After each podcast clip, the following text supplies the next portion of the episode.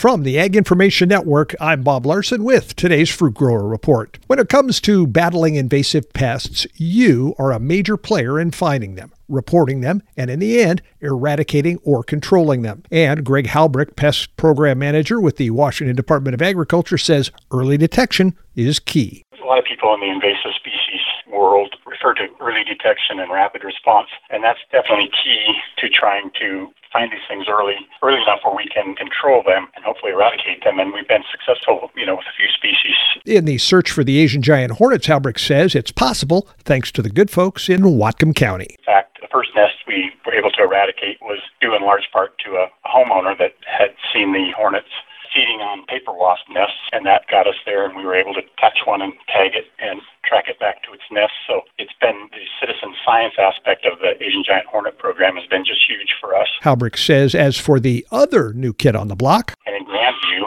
for the Japanese beetle infestation, again, the public down there has been just very good to work with, very receptive, very helpful. In fact, again, one of the citizens in Grandview supplied us with photos from her rose garden last winter that helped us figure out that we did have a big problem down there because at that time we had only captured two adults. Tune in tomorrow for more on the citizen scientist approach to the eradication of invasive pests. And this has been today's Fruit Grower Report. I'm Bob Larson from the Ag Information Network.